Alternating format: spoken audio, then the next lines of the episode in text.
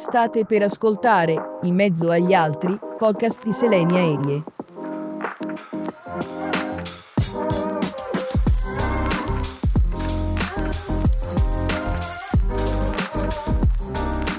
Conosco Paolo da 30 anni circa. Ero poco più che una bambina, ma facciavo appena alla vita ed osservavo quest'uomo che era in cerca di se stesso.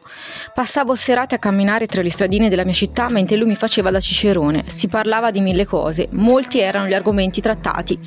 Un uomo dai mille interessi, che si infiammava ascoltando un valzer viennese o ascoltando un canto gregoriano, dotato di una spiccata intelligenza e sete di sapere, controverso sotto certi aspetti, goliardico sotto altri. L'ho visto affrontare problemi sempre con la speranza nel volto. La vita non gli ha regalato molto, tutto quello che ora ha lo deve esclusivamente a se stesso. Insegnante, scrittore, drammaturgo, giornalista e poeta, un artista completo.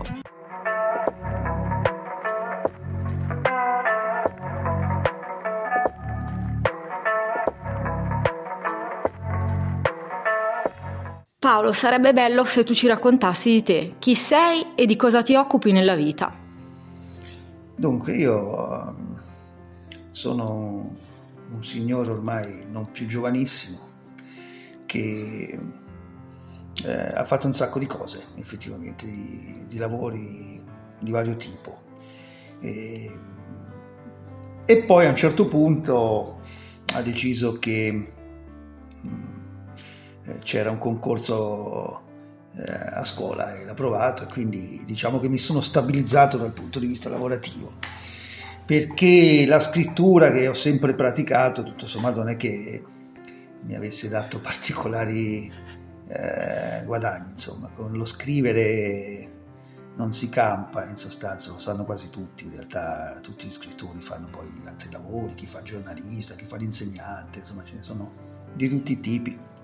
Poi c'è qualche fortunato invece che, eh, al quale gira bene e allora ce la fa, ma sono veramente si possono contare su, su, su, su, In Italia poi non se ne parla. In Italia poi non se ne parla, poi, poi ci sono, vabbè non partiamo già con le polemiche, ma insomma ma l'Italia è il paese delle lobby, eh? lobby letterarie ci sono sempre state, dai tempi di Carducci, che è stato il primo boss della letteratura, il Carducci non passavi se non passavi dal Carducci era difficile tu riuscissi a entrare poi nel grande giro della letteratura dell'epoca. Eh. E poi, insomma, quindi, insomma, funziona in questo modo, si sa. E adesso, per esempio, la cosa interessante è che le voci più, le voci più nuove o originali della letteratura non passano attraverso le grandi case editrici, che sono delle macchine eh, da soldi e basta ormai, no? Eh, ma passano attraverso le medie e piccole case editrici, quindi se si vuole scoprire qualcosa di interessante bisogna andare a cercare in quei cataloghi lì, perché gli altri sono ormai nomi, sono galline dalle uova d'oro, no?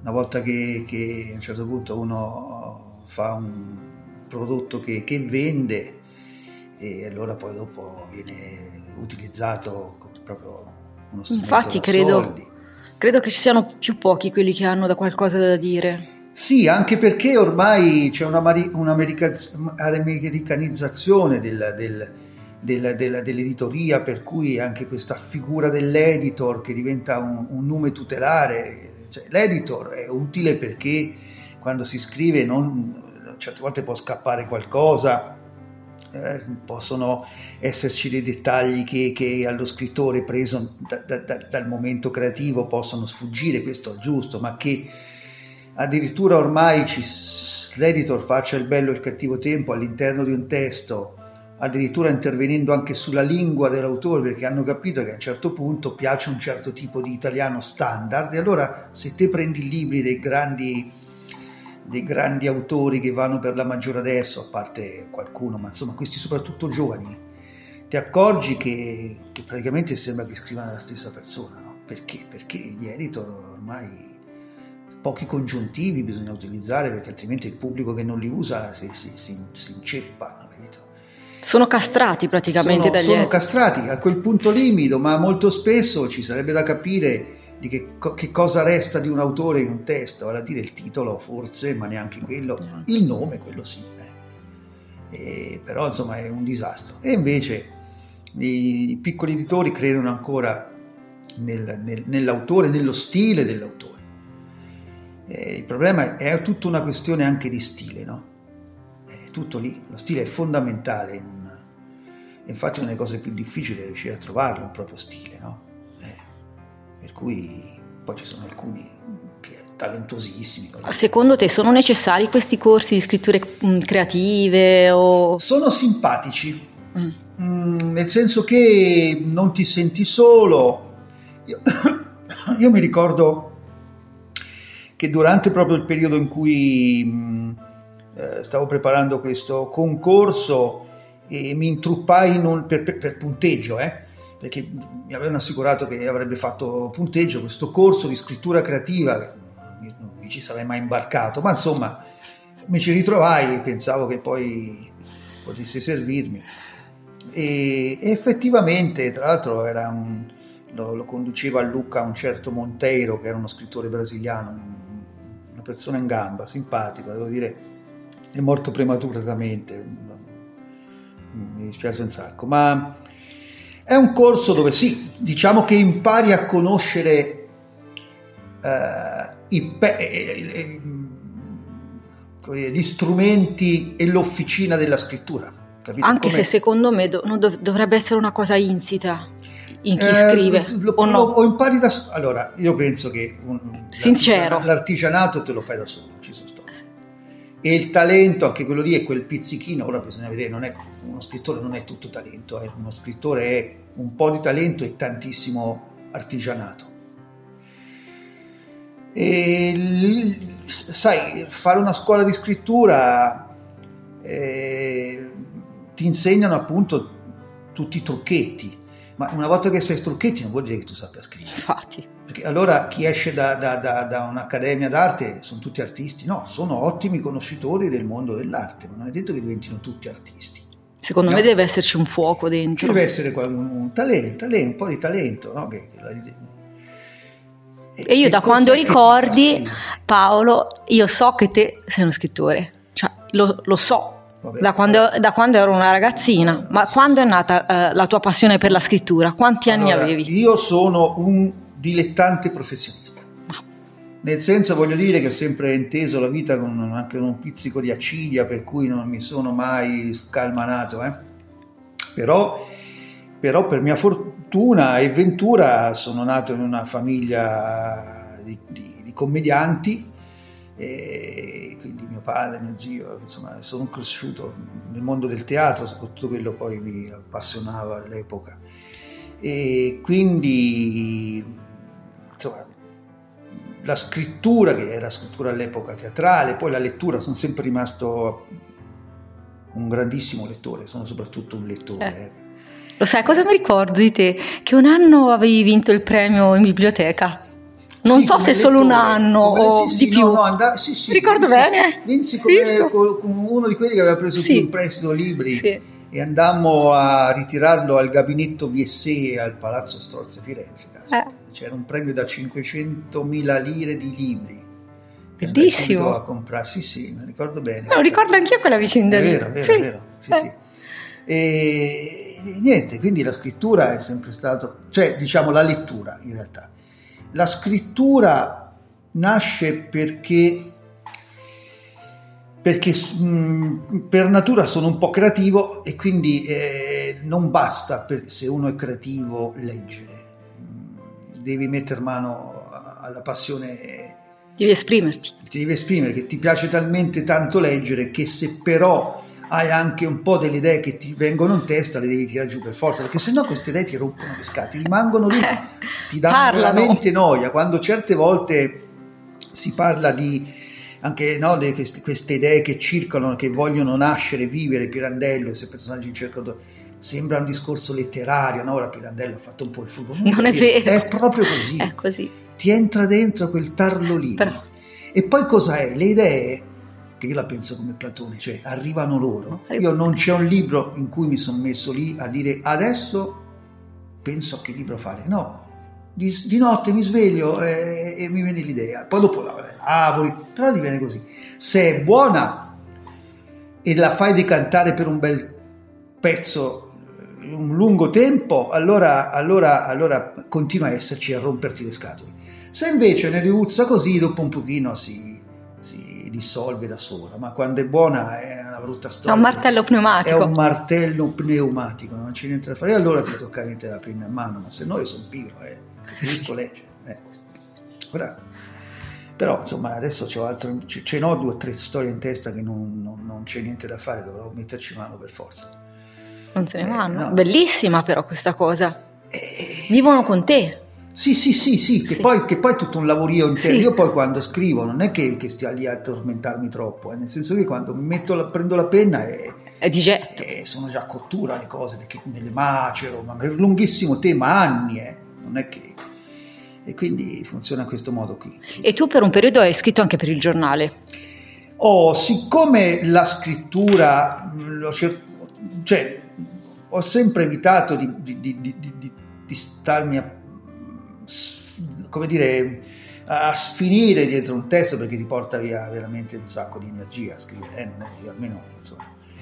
E, sai, io non scrivo per, per- per narcisismo, cioè, che, che- che è il demone dell'artista, il narcisismo. no?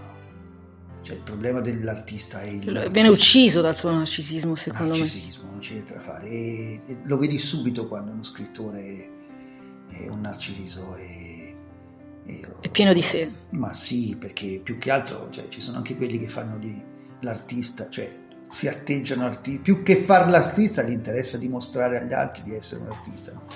Ci sono, è pieno il mondo ormai questa cosa, soprattutto poi in questa nostra società dove è tutta apparenza, quindi c'è poco da fare. Non, non c'è... Invece quello che mi ha sempre eh, saltato agli occhi di te è che per te è una necessità. Sì, sì, è, sì, è per forza, perché se no, se no non lo faccio, cioè, non l'avrei fatto, non lo farei, ma non, non, non c'è niente da fare.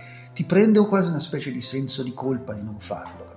Ma anche di non dar voce probabilmente ai personaggi che hai in sicura- testa, ti senti in sono- colpa. ma, lo- ma veramente sono loro che bussano. eh. È incredibile, Non, c'è- non c'è niente da fare, è vera questa cosa. è verissima. È incredibile, questa è una magia. È, È la poesia poi, è no? la poesia, ma, ma perché già tutto esiste, no? Secondo me, come diceva il nostro sommo Platone, ma è così. E poi te hai un'antenna più o meno lunga, più o meno adatta per riuscire a, a- a guardare queste, queste idee che circolano, questi personaggi che, che vivono in questi, in questi mondi che, che vogliono arrivare qui. E ora sembra un po' magica la cosa. No, lo è, lo In è. effetti lo è, perché la vita E è è, mai, magica. ti è mai capitato di scrivere delle cose che poi dopo sono successe? Sì, mi è capitato anche di scrivere delle cose che poi non ho pubblicato e che però le stesse idee le hanno pubblicate altre, se per quello, sai quante volte? E quindi succede, succede, eh, ma non c'è mica da... Cioè, io- ognuno può scrivere il suo, io non è che se uno ha avuto già un'altra idea io non la faccio, non, non mi ci metta quando è il momento. E infatti, anche perché poi Eh. come la esprimi te Eh, sarà sicuramente diverso. modo, eh, no? infatti. quello- Qui, eh, questo è il problema. E dimmi com'è stato crescere in una famiglia stimolante come la tua, se tu potessi parlare anche un attimo di tuo padre, perché io ricordo vivo. Eh, mio padre era un, un talento del teatro molto, molto forte, insomma, un personaggio, è stato il capocomico del teatro dialettale a massa per, per- per un sacco di anni, è un personaggio che aveva un, Quando il teatro era teatro, il eh? teatro era teatro e soprattutto eh, diciamo che anche lui mh, non volle fare il, il passo lungo che avrebbe potuto fare perché, perché aveva un talento superiore anche alla stessa, allo stesso bacino di, di- di- di- di- spettatori che, che aveva, aveva un talento che avrebbe potuto fare una strada a livello nazionale. Lui fece un provino una volta in un film del 63, Frenesia dell'estate di, di Luigi Zampa, lo vide, lo prese subito, recitò insieme a Gasman, a- alla, alla- alla Mer- Mercier, a, a Garinei, insomma, gli, venne- gli proposero di andare a Roma e lui non se la sentì perché mia mamma eh, era abbastanza restia a fare un salto del genere. Io ero piccolino, e, insomma lui aveva già un lavoretto qui, non- non se- aveva il suo teatro per cui gli bastava, ma in realtà era un talento che avrebbe sicuramente sfondato E che tipo di padre è stato lui? È, è stato un, diciamo che è stato il mio punto di riferimento, in quel senso lì c'è la figura paterna, è stata le mie scelte, le mie cose, importantissima effettivamente. E eravamo diversi eh, come carattere, perché lui era un gemellino, ora non so se qualcuno possa interessare la questione. Certo, a me sì. Era un gemellino, segno d'aria, molto... Diciamo che lui lavorava un po' in orizzontale, io sono uno scorpioncino ascendente cancro, vado piuttosto giù nel verticale invece. verticale? Molto, eh, soprattutto negli abissi giù. E quindi eh, non sempre ci si trovava, nel senso caratterialmente, ma insomma spiritualmente sì. Eh. E soprattutto quando poi io sono cresciuto, sono diventato adulto, lì avevamo trovato, eh, incominciava il bello insomma del nostro rapporto eh, ma lui è morto presto, è morto a 66 anni, quindi eh, purtroppo non, non, tutta quella parte lì mi è, mi è, mancata, ma insomma, quel che doveva lasciarmi me l'ha lasciato, l'interpretazione della vita pulita, onesta, senza compromessi, eh, questo sì. Questo è quello che conta. È quello che conta. È quello che conta. E parlavi della tua infanzia, raccontami di com'eri da bambino. Eh, un bimbo mm, ipersensibile, ero ipersensibile, già intuivo delle cose eh, già da grandi, cioè io ho una memoria che va nel profondo proprio, eh. E quindi ho dei ricordi lontanissimi e, e, e, ho ricordi lontanissimi freschi dell'epoca, cioè io ricordo come pensavo allora. Quindi, Eri un adulto nel corpo di un bambino. Erano, sì, sì, c'erano già delle cose che io intuivo del mondo degli adulti. Ecco, ora forse adesso invece con l'età incomincio a fare il contrario. è bella, è una bella eh, dinamica È una dinamica, sì. sì. E una cosa che mi ricordo di te è che passavi le tue giornate al castello, sbaglio? Io ho vissuto, sì, la mia infanzia e adolescenza su, su per i poggi al castello, ma la Spina è un posto incantevole chi non l'ha ancora visto ci vada. E quindi sì, è stata una, una vita all'aria aperta, e prendevo la zappa, andavo a, a zappettare, trovavo i, il vasellame rinascimentale e poi lo portavo sul castello a, dal custode, insomma mi sono divertito tantissimo. Avevo un gruppo delle mie cugine, insomma è stata una bellissima infanzia, devo dire, è molto fantasiosa, all'aria aperta, e, sì. quindi eh, insomma, lo so come ci si fa, le, le, estati lunghissime con le cicale che il pomeriggio non passavano mai, il piacere di imparare a annoiarsi, cosa che per esempio oggi è un problema. Io ragazzi glielo, glielo dico a scuola, dovete imparare ad annoiarvi. Non sono in grado. Non sono in grado. E non riusciamo a far nulla no, per modificare no, questa no, cosa. No, anche perché tutto quello che loro hanno intorno è, è un incentivo alla velocità e al, e a non fare pensare perché le cose sono così veloci che non fai tempo a riflettere su qualcosa. Guarda per esempio anche i... adesso come montano i film, come sono narrate le storie, sono velocissimi, per immagini e sequenze velocissime. No?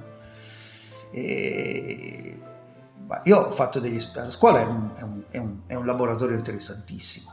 Lo immagino. Cosa hai dedotto? Per esempio, negli anni 80... Allora, io mm, eh, un giorno parlando del, del, del genere fantascientifico nelle antologie, no? E disse adesso vi faccio vedere un film a questi qua che li inchiodo lì come... E gli feci vedere quello che secondo me è un capolavoro assoluto, che è Blade Runner di, di Ridley Scott. Piacque. Parlo di 7, 8, 9 anni fa, non di più.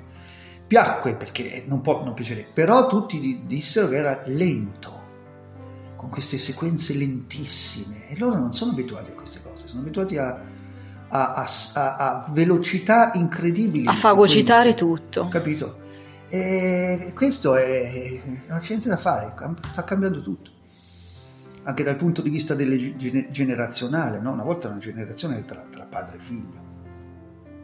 Poi si sono accorti gli psicologi che questo arco temporale si era ristretto a dieci anni. Adesso pare che sono tutti preoccupatissimi che sia tre anni soltanto. Mamma mia. E allora io un giorno a scuola, l'anno scorso, e avere, avendo degli alunni di terza che erano stati mandati nella classe, eccetera, in una prima, mi chiesero se si poteva mettere un po' di musica, sai quando c'è quella pausa, stiamo lì tranquilli. E, e, quando questi bimbi di prima misero le musichine che piacevano a loro, questi terzi dissero, eh, ma che schifo, che roba, e al che disse, alt, fermi tutti. Adesso facciamo un esperimento. Ognuno di voi a turno mette la canzone che gli piace. Beh, guarda, ce n'era una o due che li ha messi d'accordo, il resto erano gusti completamente diversi. Anche perché una canzone non dura. Anni eh, di differenza. Eh, la canzone non dura, non, non ha durata nel tempo, mentre no. quando ascoltavamo noi la musica, le canzoni restano ancora attuali, sono se ci pensi. canzoni che, che, de, de, de, pop che sono però canzoni classiche ormai, no? Voglio dire, pensavo Battiato, un certo Battisti, oppure certi perché questi qui fra vent'anni sono ancora lì. Sono ancora lì, anni, sono integri, sono integri. Sono integri. Mentre queste, raga- queste persone che escono fuori ora anche con la musica, eh, hanno durata breve, come ma, noi parlavamo prima perché, di libri, i libri eh, c'è un consumismo eh, pazzesco. Perché, perché sono, sono, carne da macello, no? Delle, delle, case discografiche o delle case editrici o delle gallerie d'arte, è tutto così. Cioè, capito? Eh, ti, ti, ti, ti sfruttano se hai voglia di farti sfruttare, eh, è tutto lì. Insomma, il problema fondamentale si pone sempre eh, in questo Sul... ambito, cioè sì. io perché faccio questa cosa?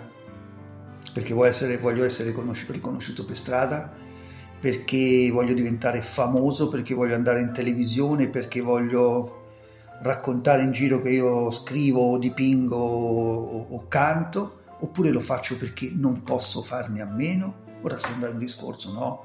Un po' romantico, ecco. No, è la realtà dei fatti, è questa. Fatti, voglio dire. E quindi anche lì, per esempio, io di smanie di pubblicare eh, me la sono sempre presa comoda e, e ho fatto sempre anche lì tutto da solo. Perché forse proprio perché ho un carattere tale che non mi riesce poi a riuscire a avere un certo tipo di... Eh, non sgomiti, sei... No, no, no, no. Io sono convinto poi che... Il... Abbiamo lo stesso pensiero, ora lo esprimerai, ne sono sicuro. Quello che conta è ciò che fai, non è quello, non è chi lo fa da un certo punto di vista. Cioè, una volta che uno ha scritto un libro, la cosa importante non è il libro, capito? te devi accompagnarlo il libro, ma non sei te la cosa importante, non si va esatto. alle presentazioni di un libro perché vuoi conoscere lo scrittore, il personaggio, il quale è un povero bischero come tutti.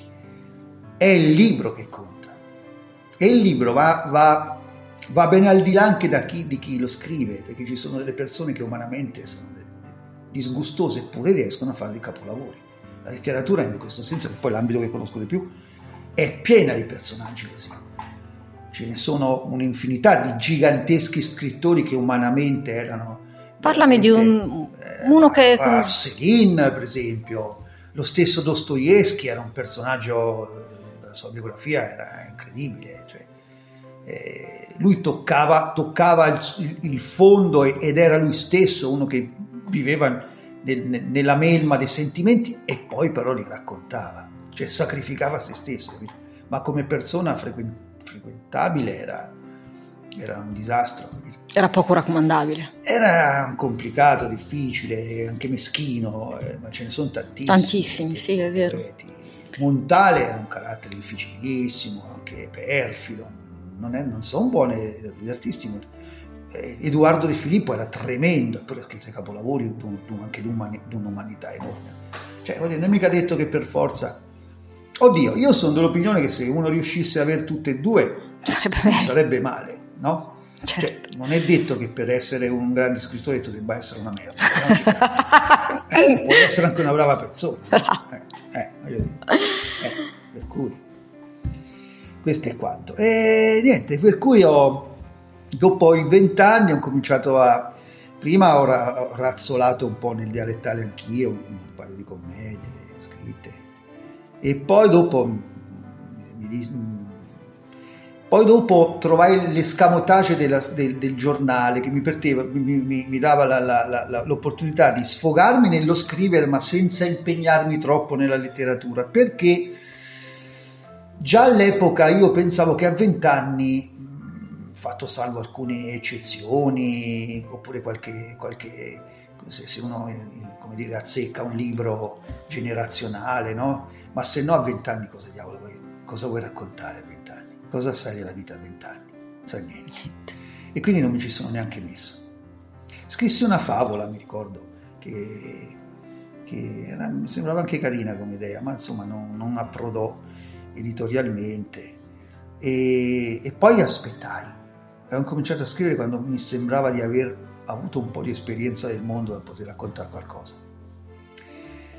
Poi per, e poi eh, ci si pone sempre però di fronte alla questione, ma quello che faccio ha un senso? Cioè, perché poi il concetto fondamentale è, parliamoci chiaro, scrivi, ma gli altri, cioè, l'estetica è fondamentale, cioè se, se, se, se scrivi cose che insomma sono, sono, qualitativamente di basso livello, non basta la, la, la, la voglia di scrivere o la...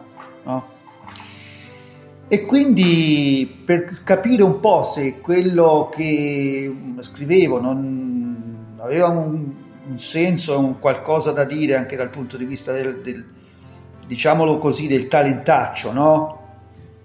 Oppure se invece scrivere voleva dire togliere delle matite alla settimana enigmistica, a quel punto lì eh, ho provato qualche concorso e insomma qualche, ho capito che qualcosa avevo di, di, di, qualità come minimo, insomma arrivai al finale al Calvino, eh, un altro premio al, al, al Guido Morselli, insomma, quindi, beh, quindi estranei che ti leggono e dicono va bene, capito? non è l'amico perché gli amici sono carissimi, poi c'è amici letterati carissimi, eccetera, però sai, sono amici, eh. E ci vuole l'estraneo di, che, che, se ne frega di te e, e, vede quello che produci e dice mi pare buono, mi pare no, se no, hai capito? Avevi bisogno di metterti alla prova. Dovevi metterti alla prova. E quindi dopo che ho visto che qualcosa funzionava in quel senso lì, ho cominciato a farli girare per le case editrici, naturalmente alla selvaggia, senza appoggi, senza nulla, quindi disastro il mondo editoriale, però com'è come non è, sono, riuscì a pubblicare con Pequod un primo noir, diciamo nel 2013, sì. e poi creando questo personaggio, io non amo molto il genere poliziesco, anzi non mi interessa proprio, eh. ma il noir sì, perché il noir ti permette di, col pretesto del fattaccio, no? dell'inchiesta, eccetera, però ti permette di raccontare la vita il noir è bello per questo.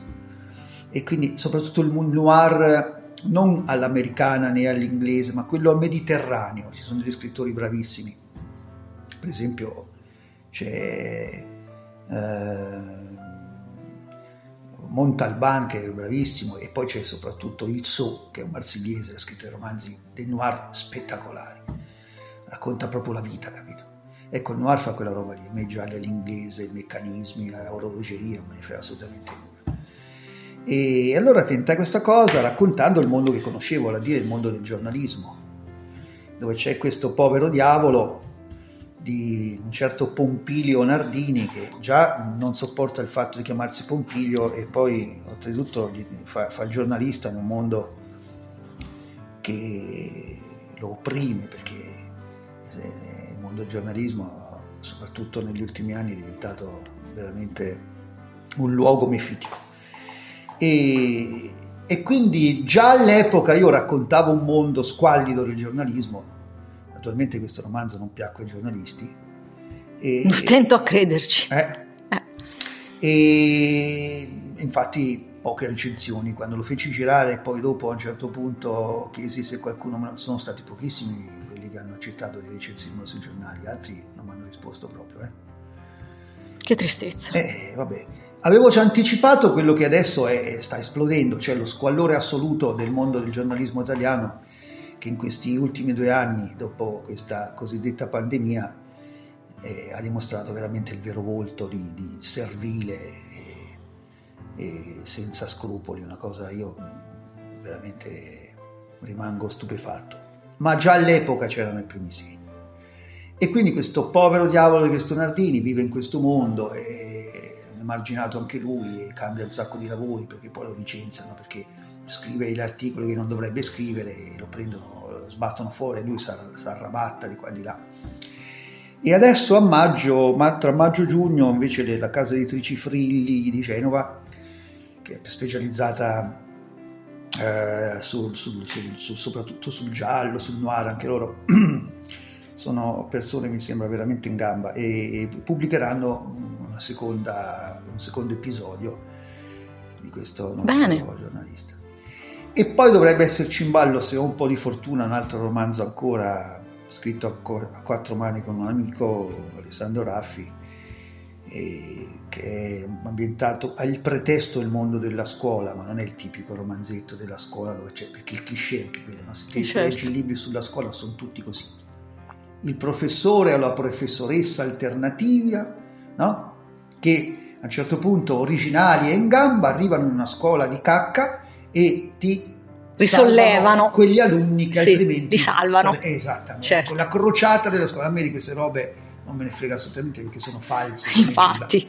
E, e, invece parlo della scuola in un modo guignolesco ed è un libro che mi piacerebbe veramente eh, uscisse. Ora eh, sono avete contatti con, con un editore che è rimasto molto molto molto interessato e, ed è un libro politicamente scorrettissimo.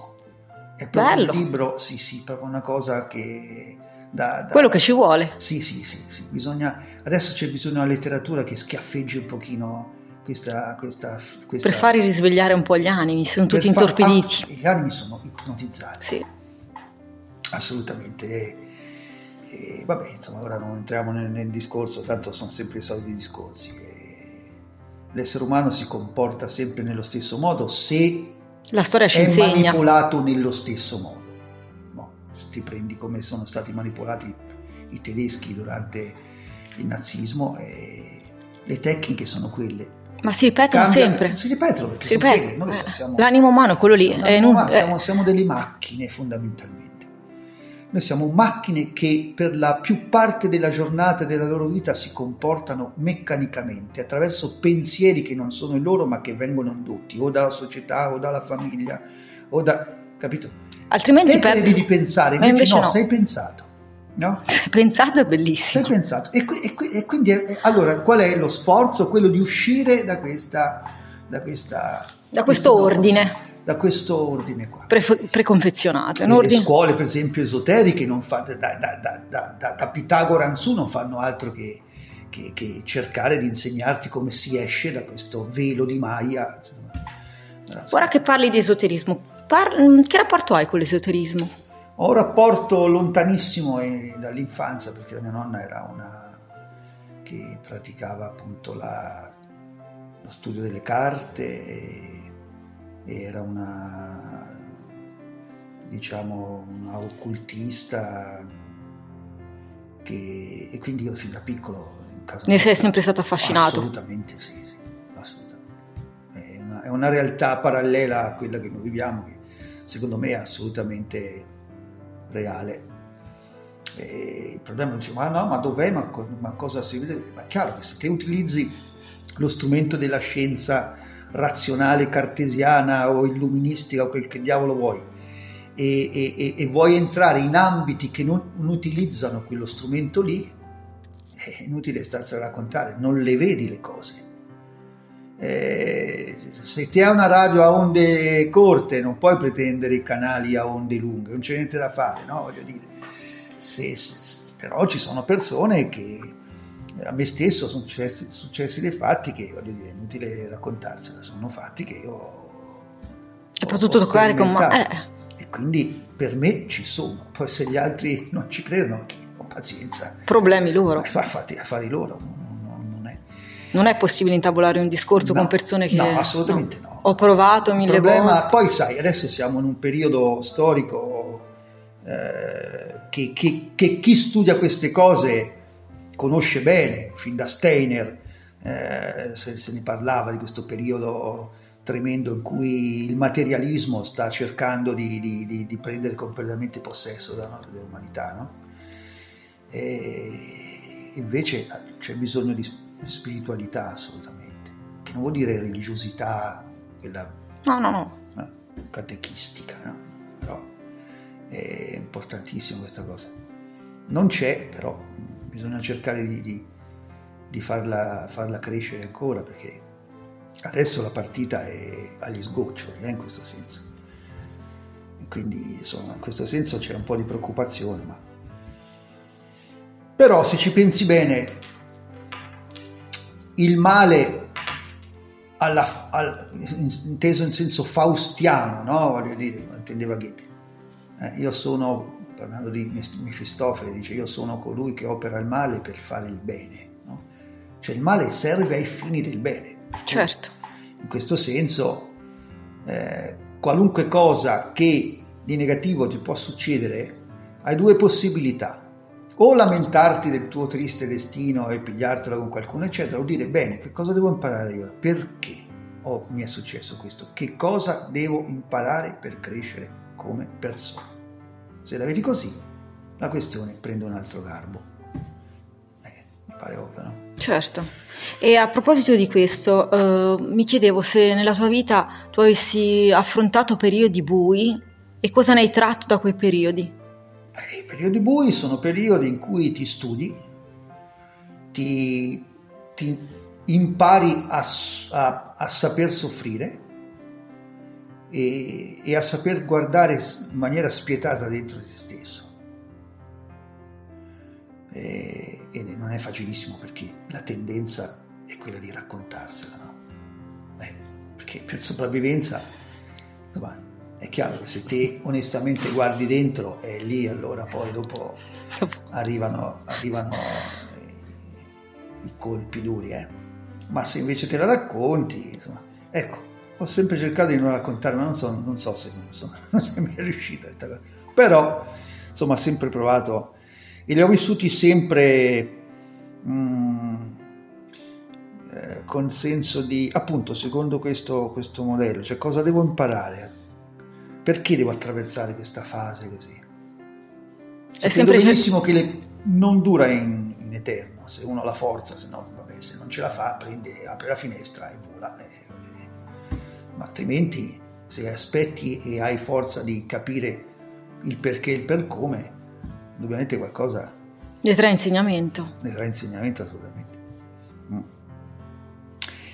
Lo stesso nell'amore, no? Eh, infatti, mi chiedevo, uno scrittore, un poeta, un drammaturgo come te, cosa pensa dell'amore? Eh, vabbè, Cos'è l'amore eh, per io te? che domando. Ai. Vabbè, cosa pensa dell'amore? Tanto, prima di tutto bisogna vedere di quale amore si parla, perché non c'è un amore, sono tanti amori. Ci sono gli amori che sono l'amore per se stessi.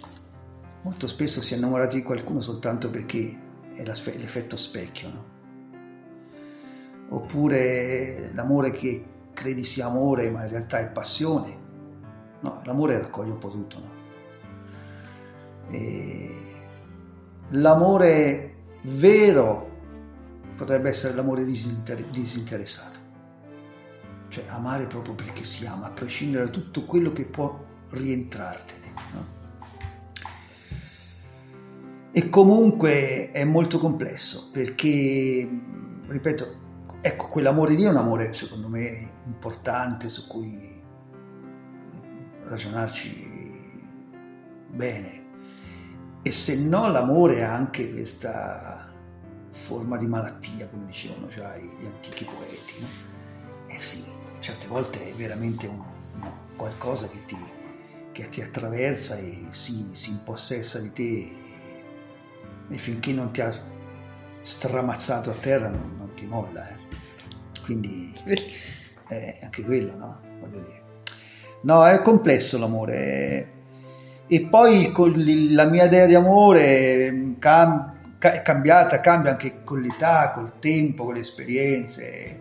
Per esempio, a, a, intorno ai 30 anni ricordo benissimo che ero molto più mm, freddo e lucido è disincantato sul senso del, dell'amore, per esempio per, per anche il concetto di amicizia tra uomo e donna, ha fatto, alcune, fatto salvo alcune pregiudiziali, pensavo che in effetti lo penso ancora un po' adesso, eh, però, che in realtà non possa, non possa durare, non possa esserci perché uno dei due alla lunga, eh, insomma, potrebbe anche essere, insomma, invaghirsi, per cui è tutto molto, molto movimentato. Quindi tutto labile. Ma è molto, assolutamente liquido, tanto sì. di usare un aggettivo. Bauma.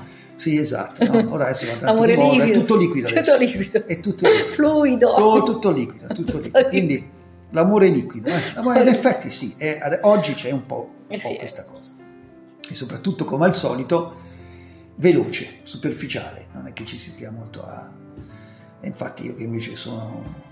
Un pensatore. Un vecchio, no, no, un vecchio romantico, sentimentale, mi piacciono le grandi storie. Io quando, quando, quando vedo Cyrano di Bergerac eh, Impazzisci? No, piango. piango. Mi vado a nascondere perché, perché ancora adesso no, eh, queste grandi storie, queste cose, insomma. E così. Vabbè. Quando osservi la vita che ti circonda, qual è la cosa che ti colpisce maggiormente? Allora, la, la prima cosa è l'aspetto umoristico, ecco, della cosa. L'aspetto anche goliardico, cioè a me piace molto ridere. Infatti all'inizio uh, l'ho detto. Eh, sì, sì, io mi diverto. Eh, me lo ricordo. Sono divertito a fare anche un sacco di goliardia in giro. Eh. Sì, sì. Effettivamente ho passato il periodo della mia vita. Ero presente in alcuni episodi. Mi sono divertito tantissimo. E, però per umoristico intendo un po' come la intende Pirandello, cioè a dire una cosa che all'inizio ti smuove il, il, il, il, riso e però un secondo dopo ti accorgi che dietro questa cosa che ti ha fatto ridere invece c'è una realtà che può essere anche una realtà di tristezza o di sofferenza o di umiliazione, eccetera. No?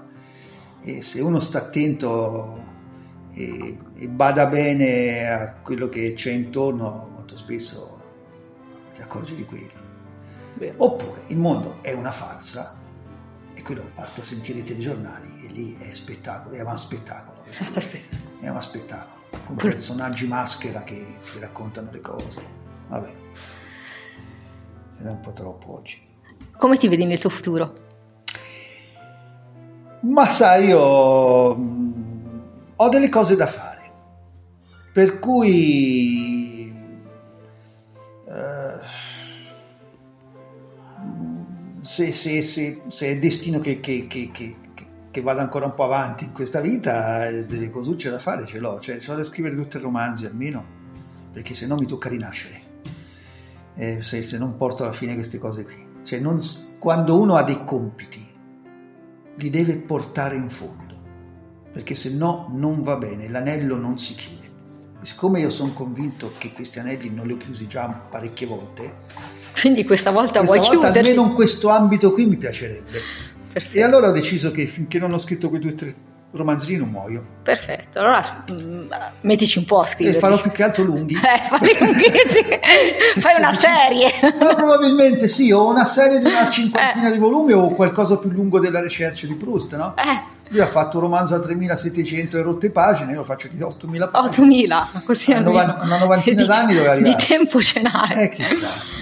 Eh, ehm, cosa ti sentiresti di dire a dei ragazzi che si affacciano adesso all'età adulta? Un po', un po come parlare a se stessi. Cosa, cosa gli consiglieresti? Di, uh, è quello che dico a scuola, di imparare a ragionare con la propria avere sempre il dubbio, capire che quello che ci viene detto non sempre è vero, perché c'è qualcuno che può manipolarlo. Per esempio io prendo il libro di storia e dico, vedete questa pagina qui sui Sumeri? Adesso noi potremmo prendere, strapparla e buttarla nel cestino, perché non è vera. Ti guardano con due occhi così. In effetti gli dici perché a Göbekli Tepe hanno scoperto un sito archeologico che butta all'aria tutto quello che si è creduto fino adesso. Questo ho detto un esempio mettetelo sul banco della vita, e ecco fatto. Quindi imparate a ragionare, pensare e a leggere. Non leggono più, è un disastro. no, no. Non leggono più, leggono pochissimo. Eh, questo, gli italiani hanno sempre letto poco, siamo un popolo lo diceva già Stendhal nel 1827, non è dell'amore, dicevano questi italiani parlano, parlano, gesticolano a parlare, eh. a chiar- non legge nessuno. 1827, eh? tra l'altro con un livello di analfabetismo al 80%, per cui voglio dire, degli alfabetizzati già, già capito.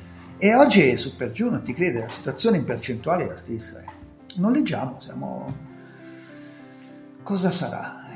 il clima. Bisognerà portare, secondo me bisognerebbe fare qualcosa per far avvicinare i ragazzi già da ragazzini alla lettura.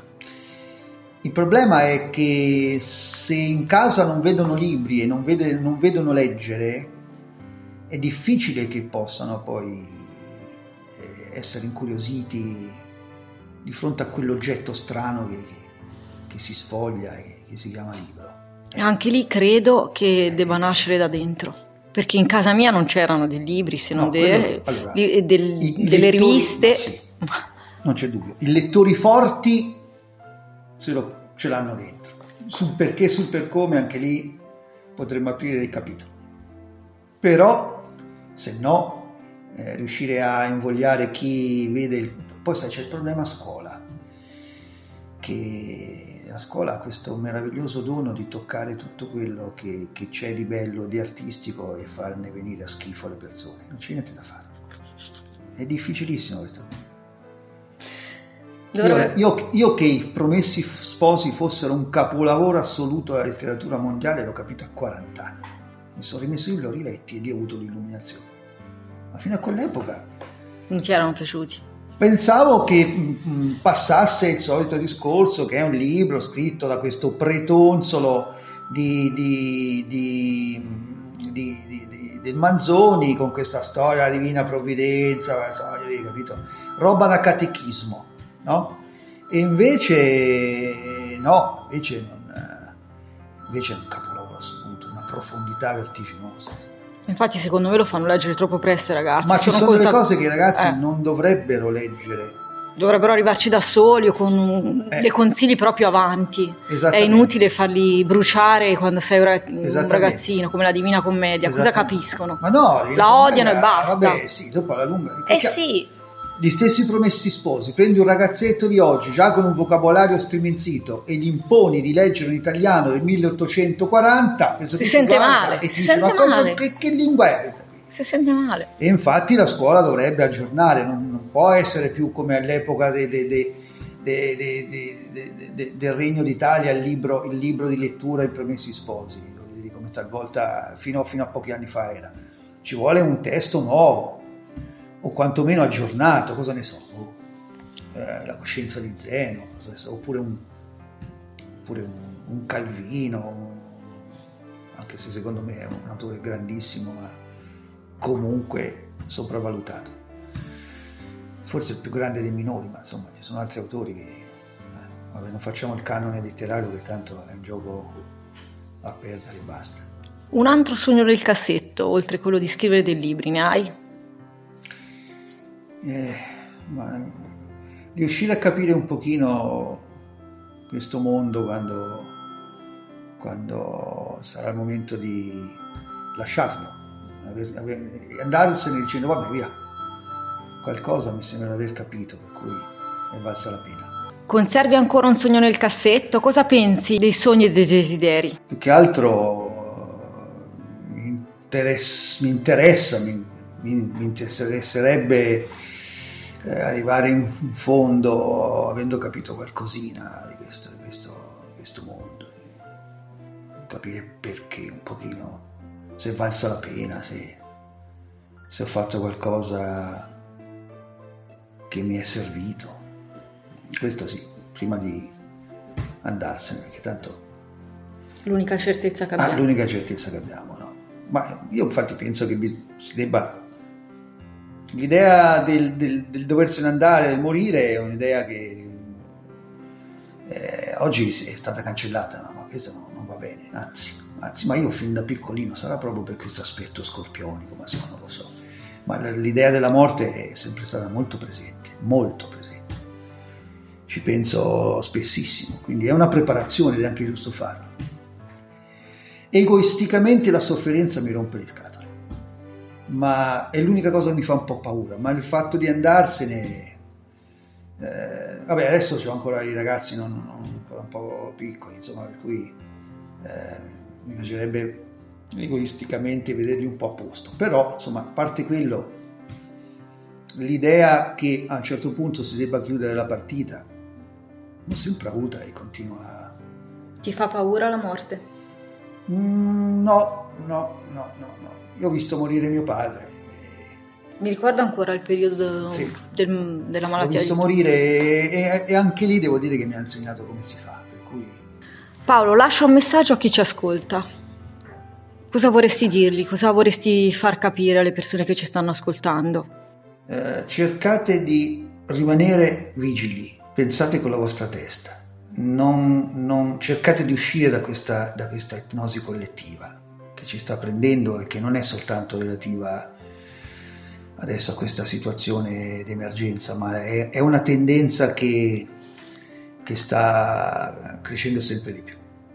Rimanere vigili e se possibile provare a essere un po' consapevoli di se stessi. Eh, questo è importantissimo.